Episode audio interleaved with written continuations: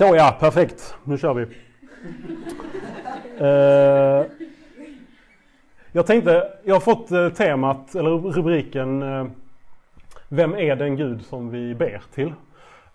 att tala över.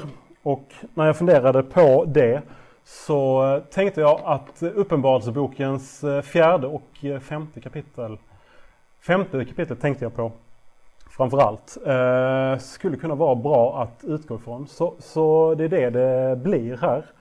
Eh, och vi ska jobba oss igenom de två kapitlerna, eh, läsa varje vers och så ska jag försöka liksom göra dem begripliga är tanken och så hoppas jag att det liksom ska få tala till oss och bli någonting bra att börja den här helgen i, kan vi väl säga. Och det var ju vältajmat också med den sång som vi sjöng här alldeles eh, precis. Om eh, de äldste och änglarna som faller ner, kastar sina kronor och så vidare. Jag vet inte om allesammans här nu vet vad det handlar om som vi sjöng egentligen. Men det det, det handlar om det är det vi ska prata om ikväll här. Det är den scenen som eh, finns här i Uppenbarelsebokens fjärde och femte kapitel. Så vi kan gå in i texten direkt här. Yes. Därefter såg jag och se en, drö, en dörr stod öppen i himlen. Och rösten som jag först hade hört tala till mig som en basun sa Kom hit upp så ska jag visa dig vad som måste ske efter detta. Genast var jag i anden och se en tron stod i himlen och någon satt på tronen. Och han som satt där liknade en ädelsten som jaspis eller karneol. Och runt omkring tronen fanns en regnbåge som liknade smaragd. Runt omkring tronen stod 24 troner och på tronerna satt 24 äldste klädda i vita kläder och med kronor av guld på huvudet. Och från tronen kom blixtar och dån och åska. Och framför tronen brann sju facklor som är Guds sju andar. Framför tronen låg liksom ett hav av glas, som av kristall. Och vi kommer in här i Uppenbarelseboken då, eh, Johannes, som får ett möte med en ängel. Han har först skickat ut brev till församlingarna. Och då har han hört eh, eh, eh Jesus tala till honom vad han ska skriva. Men nu så hör han inte bara en röst utan nu så får han se en eh, syn. Och det vi får liksom beskrivet för oss här det är en bild av Gud. Eller kanske till och med en bild av en bild av en bild av Gud. Liksom. För att Gud går ju inte att avbilda. Gud är ju så stor och så eh, mäktig och så liksom långt bortom oss. Så det går liksom inte att göra sig en bild av honom på enkelt sätt. Men eh, Johannes han får se någonting i alla fall och det står att en dörr stod öppen i himlen. Och det står också att genast var jag i anden. Och det är liksom beskrivningar av hur han på något sätt liksom tas upp in i Guds närhet och får eh, se någonting där som ingen människa egentligen kan se. Det blir bilder eller glimtar av sånt som han eller vi knappt egentligen kan sätta ord på. Och himlen det är ju liksom, som det står här att han är i himlen, det är ju Guds närvaro. Johannes är uppe i himlen, i Guds närvaro och ser Guds tron. Och det står formulerat här att någon satt på tronen. Och det är liksom den bästa beskrivningen vi får av den här gestalten. Eh, han kan inte se Gud, för ingen kan se Gud och leva, som det står i Andra Moseboken. Eller Gud bor i ett ljus dit ingen kan komma, som står i Första Timoteusbrevet.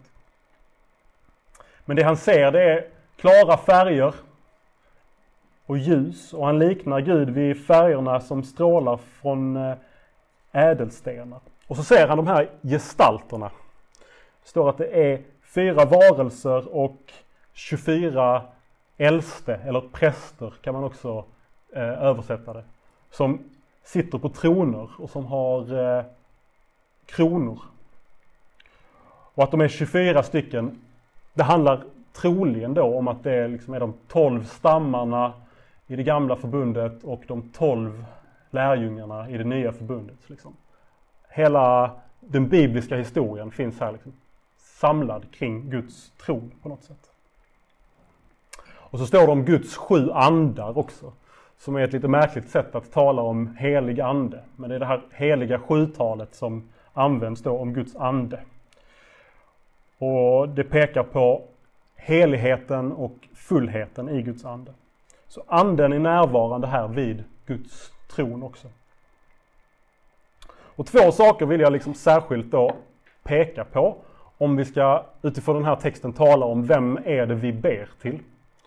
Och det första är detta att eh, Gud sitter på en tron. Och vad handlar det om? Det är ju dels ett tecken på att en person är upphöjd och är för, förtjänar ära och så. Men det är ju också en eh, bild av att det är någon som styr. Alltså en kung eller en drottning sitter på en tron. Och i gamla tider, före demokratin och så, så var det på något sätt på tronen i slottet som eh, den som styrde över landet befann sig. Liksom. Och det här är bilden då som eh, Johannes får.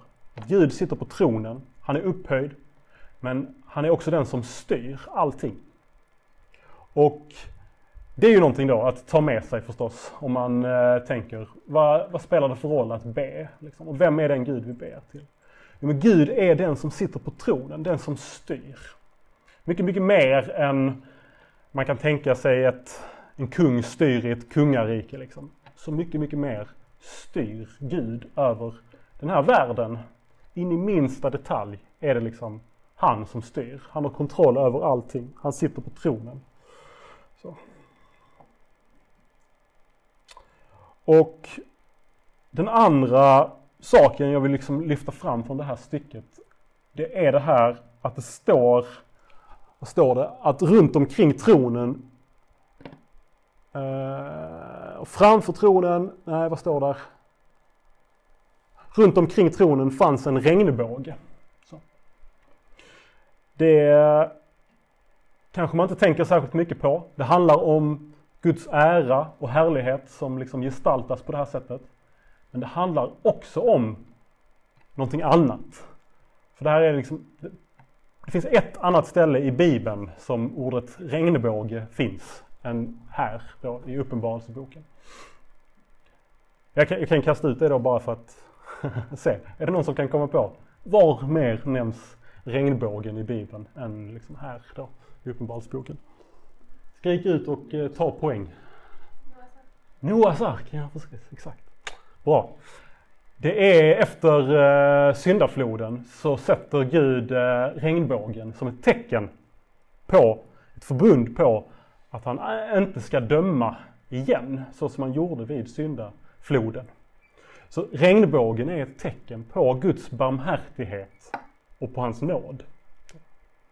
Hans trofasthet också kanske. Han håller vad han lovat. Och det där sammantaget, alltså Gud sitter på tronen och han är mäktig och han styr allting. Men tronen, från tronen så strålar också regnbågens tecken ut. Barmhärtigheten och nåden kommer där. Det är den Gud som vi kommer till, som är i fullständig kontroll, som är upphöjd. Men vi behöver inte liksom Ja, vi, kanske ska vi bäva lite, liksom. men vi behöver inte vara rädda att vad är det här för en kung som vi kommer inför? Kommer han straffa oss för våra dumma önskemål eller för våra brister och synder? Och så vidare. Nej, för han är klädd i barmhärtighet. Det är den Gud som Jesus har hjälpt oss att lära känna. Och vi fortsätter i texten. Mitt för tronen och runt omkring den stod fyra varelser som hade fullt med ögon fram till och bak till. Den första varelsen liknade ett lejon, den andra en ung tjur, den tredje hade ett ansikte som en människa och den fjärde liknade en flygande örn. Var och en av de fyra varelserna hade sex vingar och fullt med ögon runt om och på insidan. Dag och natt säger de utan uppehåll. Helig, helig, helig är Herren Gud allsmäktig. Han som var och som är och som kommer. Och när varelserna prisar och ärar och tackar honom som sitter på tronen och som lever i evigheters evighet, då faller de 24 äldste ner inför honom som sitter på tronen och tillber honom som lever i evigheters evighet. De lägger ner sina kronor inför tronen och säger Värdig är du, vår Herre och Gud, att ta emot lov och ära och makt. För du har skapat allt. Genom din vilja kom det till och blev skapat. De fyra änglavarelserna som står inför Gud är lite mystiska och vi vet inte så mycket om dem. Men eh, man kan säga att den funktion de fyller här i Johannes syn, det är att de tillber Gud. Det står att de prisar och ärar och tackar, vilket ju är lite grann tre sätt att säga ungefär samma sak. De prisar och ärar och tackar, lyfter upp Gud liksom. Och de 24 faller ner och lägger sina kronor. Allt bara för att upphöja den som eh, förtjänar all tillbedjan och all ära. Och så säger de detta då, som vi också sjunger i våra gudstjänster när vi firar mässa. Helig, helig, helig. Det här är någonting som Jesaja i Gamla Testamentet, när han får se Guds tron så får han höra samma sak sägas. Helig, helig, helig. Och det handlar om att Gud är avskild, han är upphöjd och han är ren, helt utan eh, något mörker. Och det upprepas då tre gånger för att understryka sanningen i detta, hur helig Gud är. Och vi tänker kanske också på tre, antalet tre här, att det finns någon koppling till treenigheten. Där gäller Fader, Son och Ande som är helig, helig, helig tillsammans, förenade i ett. Och det står beskrivet att han som var och som är och som kommer. Och det där är ju ett sätt att fördjupa gudsnamnet ifrån gamla testamentet som ni kanske känner till. Gud säger Jag är, det är hans namn. Men här står det liksom understryket att Gud är den som var och som är och som kommer. Han är av evighet, verkligen. Man skulle kunna tänka att också att det betyder på något sätt att Gud är den enda som liksom existerar i sig själv. Vi allt annat som finns till gör det liksom i kraft av Gud, av att han ständigt skapar och ger varande till det som finns. Men han är den som var och är och som kommer. Han är den som liksom är i sig själv. Den enda som verkligen är. Och det är som att Johannes här liksom har sugits in i hela tillvaron, hela varandets centrum och han är på något sätt i centrum av hela universum samtidigt som Gud är bortom universum. Allt skapat i hela världen kommer från Gud och har sitt mål i Gud och där står Johannes liksom och ser den som var och är och som kommer. Och så fortsätter det. Och jag såg i högra handen på honom som satt på tronen en bokrulle med skrift på både insidan och utsidan, förseglad med sju sigill. Och jag såg en väldig ängel som ropade med stark röst. Vem är värdig att öppna bokrullen och bryta dess sigill? Men ingen i himlen eller på jorden eller under jorden kunde öppna bokrullen eller se in i den. Och jag grät bittert över att det inte fanns någon som var värdig att öppna bokrullen och se in i den. Och frågan vi ställer oss förstås är ju vad är det här för en eh, bokrulle som står beskrivet? Och eh, vi kan ta nästa här. Det finns i bakgrunden finns här också Gamla Testamentets beskrivningar av någon slags him himmelsk bok. Eh, I Jesaja 29 så står det om en bok och där står att all uppenbarelse har för er blivit som orden i en förseglad bokrulle. Räcker man en sån bokrulle till någon som kan läsa och säger läs det så svarar han jag kan inte, den är ju förseglad. Och räcker man den till någon som inte kan läsa och säger läs det, så svarar han jag kan inte läsa. I psalm 139, den fantastiska salmen som handlar om Guds försyn och omsorg om oss, så står det att dina ögon såg mig när jag var ett foster. Alla mina dagar blev skrivna i din bok, formade innan någon av dem hade kommit. Profeten Hesekiel får vara med också om något liknande här som Johannes ser. Och där står det, jag såg en hand räckas ut mot mig och i den såg jag en bokrulle. Han bredde ut den framför mig, den var fullskriven på insidan och utsidan. Och där stod skrivet sorgesånger, suckan och jämmerrop. Och så Daniel också. Ytterligare en profet i Gamla Testamentet. Men på den tiden ska ditt folk bli frälst. Alla som är skrivna i boken. De många som sover i mullen ska vakna. Några till evigt liv och andra till förakt och evig skam. Men du Daniel ska gömma dessa ord och försegla bokrullen till den sista tiden. Så här finns sammantaget eh, en eh, eh, himmelsk bok beskriven som innehåller hela världens historia. Man har skrivit på både framsidan och baksidan av eh, varje eh, sida här i bokrullen. Så det är liksom väldigt mycket som finns skrivet i den här. Hela världens historia. All sanning, all uppenbarelse från Gud. Alla människors levnadsöden. Beskrivningar av vilka som ska leva i evighet och vilka som ska bli fördömda. Alla människors böner genom alla tider. Kort sagt då, alltså all kunskap om Gud, himlen och frälsningen finns nedskrivet i den här boken.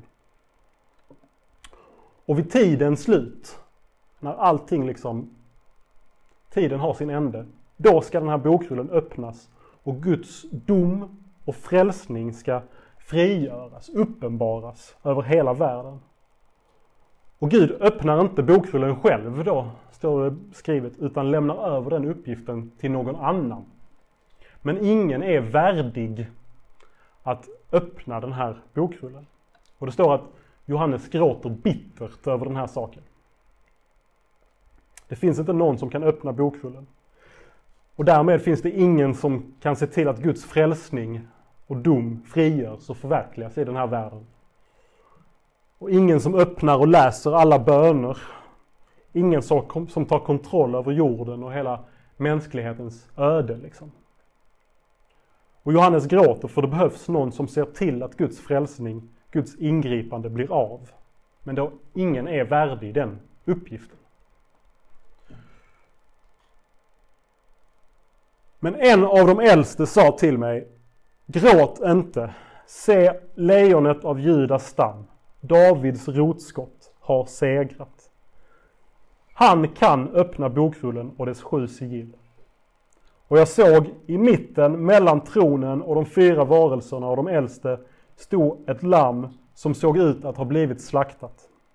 Det hade sju horn och sju ögon som är Guds sju andar utsända över hela jorden.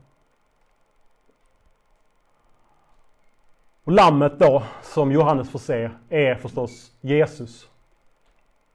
Titlarna här, Lejonet av Juda och Davids rotskott. Det handlar om Jesus mänskliga härkomst.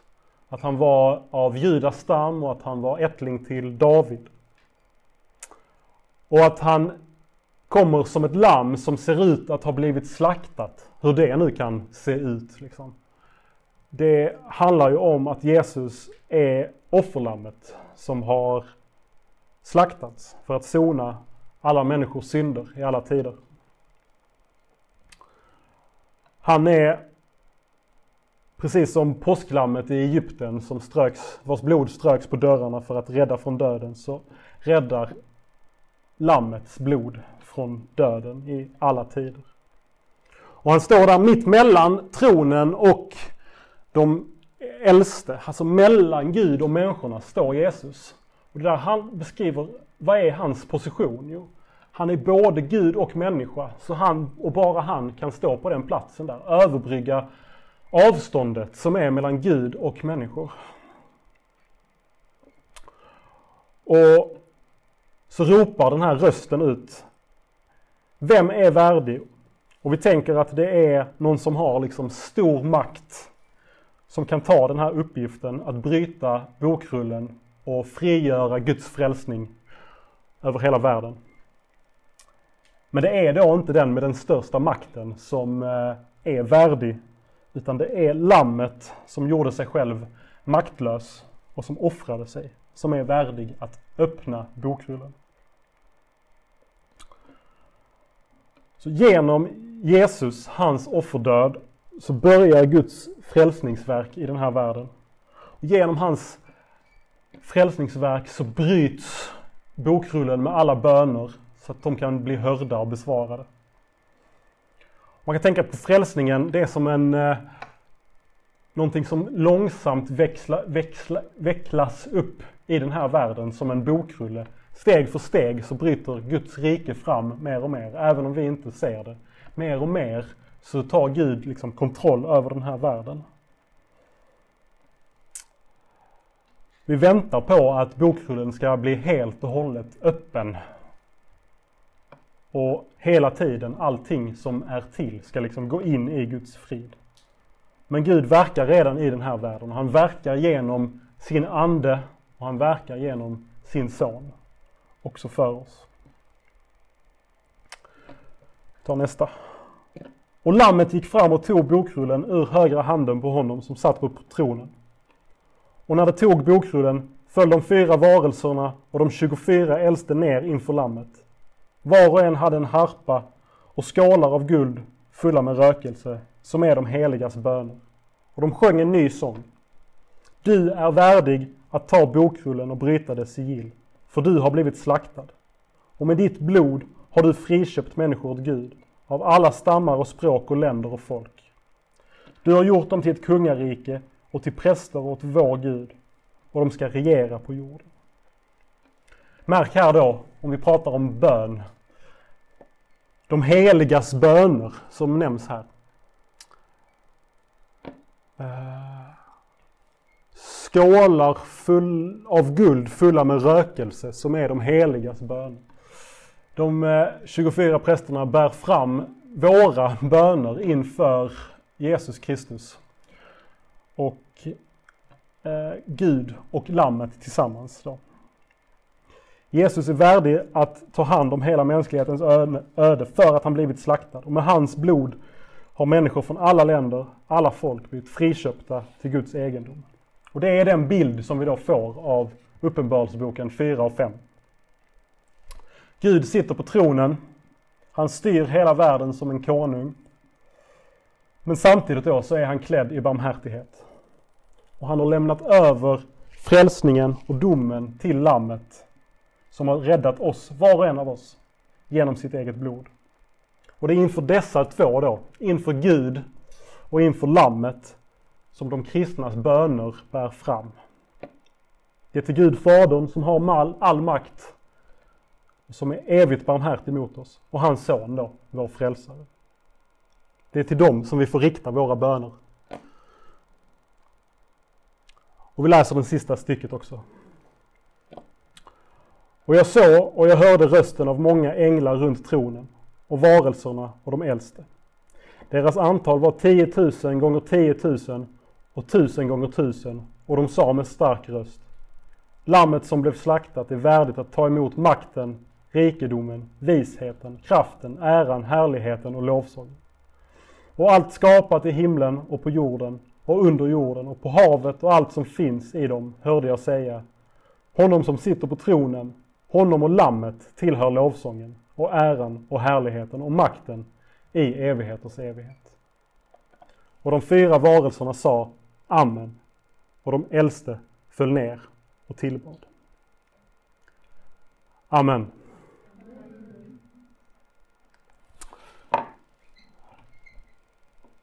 Vi tackar dig Herre för att du lyssnar till oss när vi kommer i bön inför din tron. Tackar för att vi inte behöver bäva och darra när vi kommer till dig, utan vi får lita på din barmhärtighet som du är klädd i. Här. Och vi tackar dig Jesus Kristus för att du har öppnat vägen till Fadern, för att du har köpt oss fria. med ditt eget blod. Vi ber att det här som eh, vi har hört nu och som vi kanske hört många gånger innan, att det ska få bli verkligt för oss. Ber att du kommer till oss med din Ande och lägger det i våra hjärtan så att det blir en erfarenhet och en tro som får bära oss. I Jesu namn. Amen.